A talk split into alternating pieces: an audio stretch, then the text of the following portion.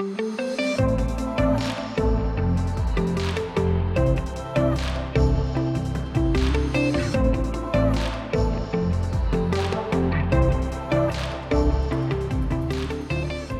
have you um how have you been finding this lockdown? Because it's kind of it feels a bit different to the others, doesn't it?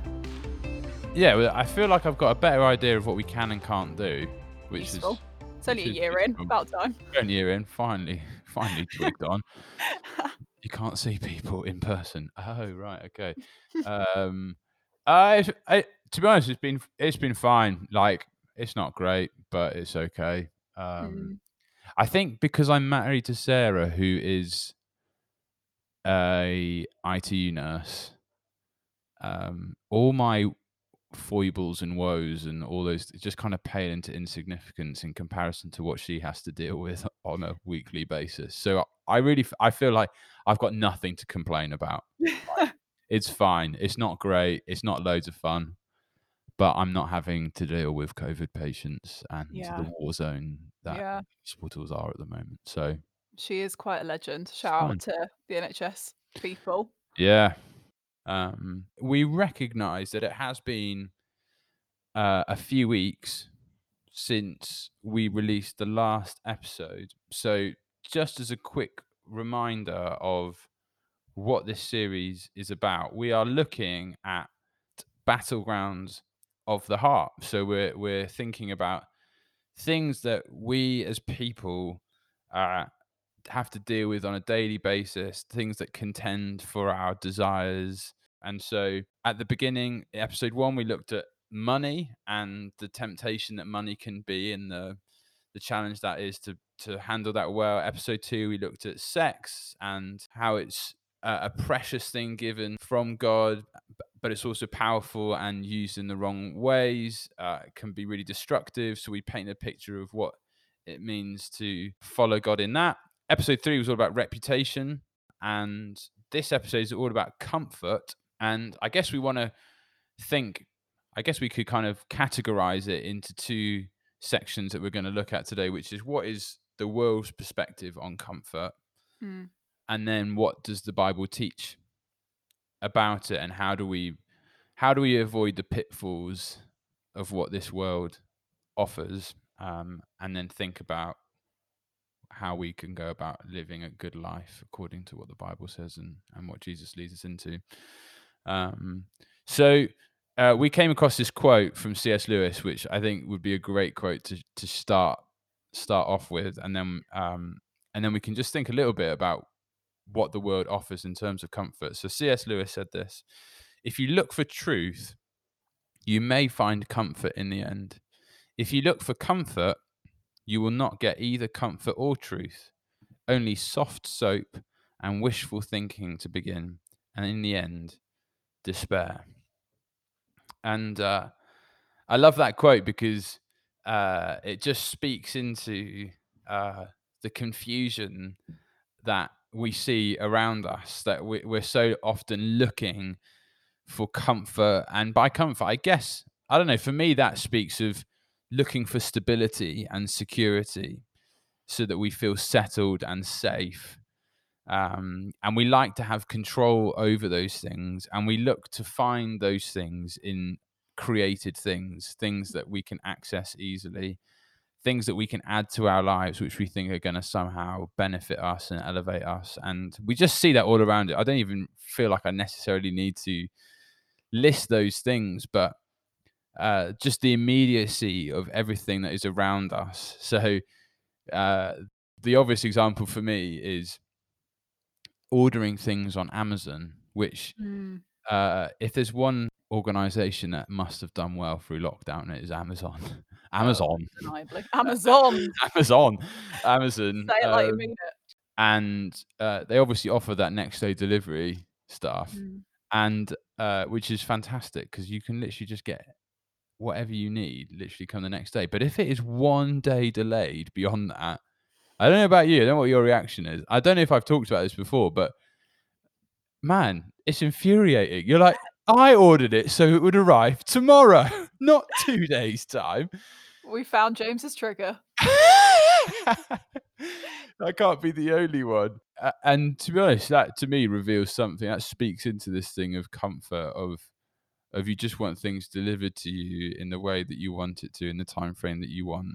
Um, and so I think what C.S. Lewis is saying is if you you know if you look for those things, if you look to those things, then you won't find comfort or truth. It will just lead you to despair. And that is the whole issue and problem around worshipping created things rather than the creator, because they just become an end to itself and they just lead you to despair. It's a little bit like uh, getting excited about the boat that you're in more than the destination that you're going to, I guess. Which just when you put it like that, it's like, yeah, that's so ridiculous. Like we invest so much of our time and money in things that aren't supposed to give us but they're, they're a means to an end and yet we put pile all our uh, investments whatever that is into those things so i think we see those traps all around us when it comes to comfort and i think particularly in our country in the uk it's it's all around us um, but I, I wonder lex if you want to just share perhaps what the bible says about some of this stuff and uh, the way in which we can avoid some of these traps when it comes to comfort. Yeah, brilliant. Um, so the bit of passage that that we're going to be looking at particularly today is Matthew 16, uh, 21 to 27 um, ish. Uh, but we're going to start off uh, at the beginning. A very good place to start, in the words of Maria von Trapp. Uh, but anyway, so it says, From that time on, Jesus began to explain to his disciples that he must go to Jerusalem and suffer many things at the hands of the elders, the chief priests, and the teachers of the law, and that he must be killed, and on the third day be raised to life. Peter took him aside and began to rebuke him. Never, Lord, he said, this shall never happen to you. Jesus turned and said to Peter, Get behind me, Satan. You are a stumbling block to me. You do not have in mind the concerns of God, but merely human concerns. Then Jesus said to his disciples, Whoever wants to be my disciple must deny themselves and take up their cross and follow me. And it would serve us well, I feel, to to unpack this slightly because this whole idea of taking up their cross um, or taking up our cross is a is a big one and what that means is essentially a call to to come and to die and that today especially to sort of modern sensibilities maybe feels all sorts of wrong um, and and backwards because actually every piece of information we're fed today um, the sort of barrage of information that we get from TV and shows and the internet and conversation um, in marketing, etc., etc. The list goes on. It it says the exact opposites. We every day are faced with these slogans that say you do you or you go after what you want or follow your heart or don't let anyone tell you um, what you can or can't do and all of those slogans all of those things feed into this idea that life is about self fulfillment. It's about more for you. And I think herein lies the clash, James, that you were sort of touching upon then, which is the sort of the clash between the church or the Bible stance on this life and what it's about, and then the world's stance on this life and, and what it's about. And if you go on to uh, something more's website, there's a collection of brilliant articles. And I remember there was one that was written a while ago, and it had a really, really what I thought and still think um, is an exceptional ending, which was um, that this life isn't about more for you, it's about more than you.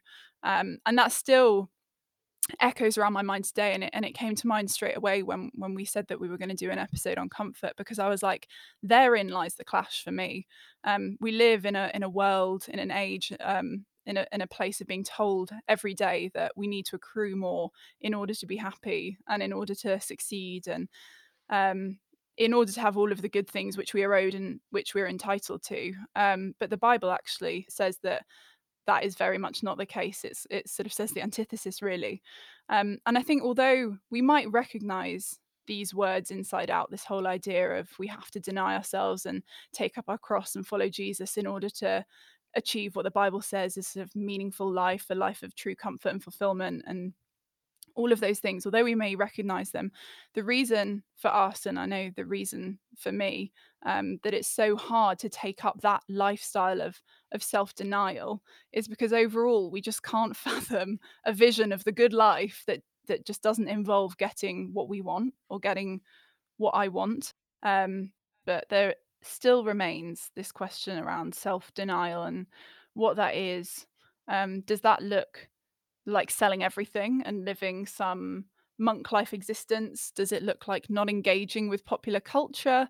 Does it look like running from the things that we want? Are all desires wrong? I think that is a really good place for us to kind of move next to to better understand this whole idea of comfort and self-denial, what is right and what is wrong. So I don't know, James, whether you could um, help us understand self-denial a little more.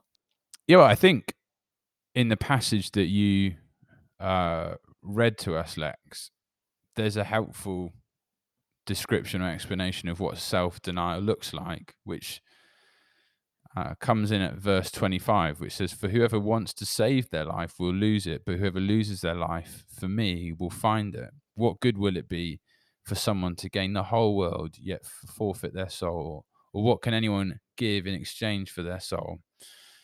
And I guess Jesus, in teaching the disciples about losing their life and taking their cross and following him, there's this thing of it, there's this thing of sacrifice. There's this theme of giving up what you humanly want and desire, but then it's recognizing that uh, there's an alternative way of living that is far more fulfilling. So I think we can often approach self denial as God just doesn't want me to have any fun. He doesn't want me to enjoy life. We just have to kind of uh, beat ourselves round the back uh, and punish ourselves and kind of uh, yeah stop ourselves from enjoying things and and that's not what god that's not what god is saying that's not what jesus is teaching here uh, what he's saying is, is is if the pursuit of of those things become the end goal uh, then you're you're living a life that is completely focused on what you want rather than what god wants and what god knows is best for us. Uh, and so rather than kind of swimming against the current of of culture and what culture is telling us and what what things around us are telling us what we need rather than just swimming against those things jesus is offering us a completely different lifestyle. He's he's pulling us out of that river that is that is flowing against us and he's taking us out and he's saying no come and come and be with me. Don't don't worry about what culture is telling you. Don't even try and swim against it because that's going to be that is going to be tough. I'm calling you to something higher and i'm calling you to something better. And that is to lose to lose your life in this world and follow me. And and there's a simplicity to that. And even like i'm just thinking now actually that you see that when jesus calls the disciples the disciples uh, so you know when he calls the disciples who are fishing and they're they're concerned about what's going on with them catching their fish mending their nets and jesus just calls them and says come and follow me. Don't don't worry about that. Come and follow me. I'm going to call you to an altogether different lifestyle of following me. And i think self-denial there is sacrifice and there is there can be tension in that. Um but actually, when we see it as lifting our eyes above the milieu of everything going on around us and seeing that God is calling us to something far greater and far more satisfying, then self denial actually becomes really appealing and Mhm. far more satisfying. And Jesus says that, doesn't he? He says, You will Mm. find your life if you follow me rather than what the world is offering. Uh, and Mm. so that for me is partly of what self denial looks like. But Mhm. I guess the other question that we want to ask ourselves is, well, why, why, why should we do that? Why should we, Deny ourselves. why should, why should we deny ourselves things Mhm. that we want? And and is that always wrong to do? Uh, wonder if you've got any thoughts on that. Yeah, well, yeah, I think actually those those verses within those passages, the key word is is will. If you read back, it says, "For whoever wants to save their life will lose it, but whoever loses their life for me will find it." Um, it's not should it, it's not ought to it's it's this statement of of reality it's how life actually works. God's sort of laying or jesus here is laying these two options before us either a you deny jesus and you follow yourself aka you put desire which is a choice you can make. You, you can put desire on on the throne of your lives and make that your ultimate authority and pursuit or b you deny yourself and and you follow jesus and that will cost you um, but he's saying here that that you will find life. Um, and we know that to be true, don't we? I, I think um, we know. So, for example, dissatisfaction, this whole idea of A, if you deny Jesus and, and, and follow yourself, that leads to, to dissatisfaction because our soul was built for God and, and it was made by God, this eternal being, and therefore nothing will ever satisfy that fully a- aside from Him. And I think it's, we all know that to be true because that's what happens when any of us get um, that think we think we wanted, um, we're happy for a minute, two minutes until that sort of initial buzz wears off, and and before you know it, our horizon has shifted, and where that one thing once sat, now we have ten things that are vying for our attention and telling us that when we have them then our lives will be better and more comfortable and we'll be more rounded and we'll be smarter and more appealing and and by contrast to that what what he says in in choosing him and and and in denying ourselves sorry um that we will find satisfaction because when you when you no longer need to get what you want in order to be happy when what you have is is enough um when what you have now is enough that dramatically increases your ability to be comfortable and to be content because we are happiest i think when when our ordinary life is enough and and how do we get that? Because we can right here right now us feeling dissatisfied with our house or our body or our career or whatever it may be and we do that by enthroning God as our king. And again, it's not an original thought. We've said it so many times on this podcast in this season and and in previous ones. But by de- dethroning our desire, by taking that out of the center, by jumping off of this hamster wheel that is all about more for me. I need more. I need to consume more. I need to know more. I need to experience more. I need to have more. We when we no longer get our satisfaction through what we want, but but through continual connection to God through the spirit that is when we find that that ultimate all filling full stop Mm. satisfaction um the the last thing that i think i'd want to throw into the ring on on desire is that i don't want you to go away from this we don't want you to go away from this thinking that it is inherently wrong that desire is is a bad thing in, fa- in fact desire can be a great thing it can be a great motivator in many ways but I think where we want you to to land with it and what we're trying to say is yes it, it is a great motivator and it is a good thing but it is a it is a bad master. We we want to be free from this the domination of our want. We don't want to be free from desire entirely. It because it, it is good when it's in its proper place but that proper place is when it's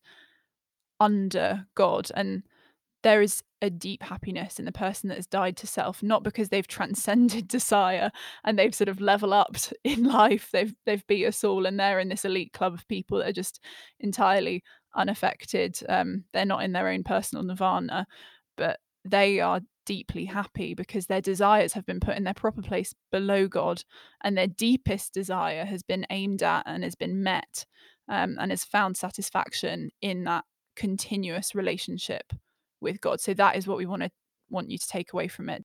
And we have to trust that God knows better than us in what will make for a good life. And until we come to believe that and trust in that, we're always going to be doing everything we can to fight for control over our life because we think we know better than God. Yeah, Lex, and and and like you said, you know, the way to dispel comfort and seeking the things around us to bring us comfort is that idea, like you said, of, of dethroning those things and placing God in His rightful place. But I thought I think that also then puts an emphasis on us seeing the beauty and the majesty and the attractiveness of who Jesus is and who and who he is and what he's done for us because there's the kind of logical like oh I know I need to do that. But unless you're actually captivated by his beauty and recognize who he is then it's very difficult to dethrone anything. Uh, and so now is just an opportunity to make much of Jesus and and who he is. And um, life is not about us. It's not for us. It's far more than just about us but it's about it's about god. But also if we remove ourselves from the center of our own lives and recognize that there are people around us that need to know the good news of jesus then we stop accruing things for ourselves we stop making our life about us again i think that speaks back into matthew 16 of taking up our cross and following him that jesus isn't calling us to do something that he didn't do himself and although we will never actually, it's, it's unlikely that we are going to actually have a physical cross on our back having to be crucified. But there's something of the lifestyle that Jesus calls us in where we will have to deny ourselves. We w- it's not going to be straightforward. We may well have to go through pain and suffering. We may have to reject things. We may have to become unpopular in order to uh, tell people about Jesus. They w- may not like the message that we carry but we draw power and comfort from him through his Holy Spirit. And so there's just that natural outflow then, and it takes our eyes off ourselves and to others around us. Oh, twanging cool. me. I, I mean, I was just about, I was literally just about to wrap up there. Lex, my knee just twang in your twanged. knee. Honestly, Goodness it me. happened the other day when I was on Zoom, and there is okay, so I was sat not quite cross-legged, but like one leg, basically how I'm now, sort of sat on one leg on a Zoom call, and for some reason, out of the blue, my knee just decided to to like Twang. pop. And there's nothing like trying to meet people for the first time on Zoom and play it cool when your knee is in agony and you're Well, like, just don't sit on one leg, Lex. That's- That sounds like a very uncomfortable situation that you got yourself into there. no, but you know, like when you're younger, you can sit cross-legged. That goes out the window when you're beyond like Oh, ten. right. So I'm not. I can't achieve that it. was a subtle dig at me. No, no being bragging rights. anyway, Well, anyway, on that note of twanging your knee, um, lovely to see you, Lex. Thank you for your wisdom as always. Looking forward to the next episode, yeah. which will be on. Experience. Ooh. Hmm.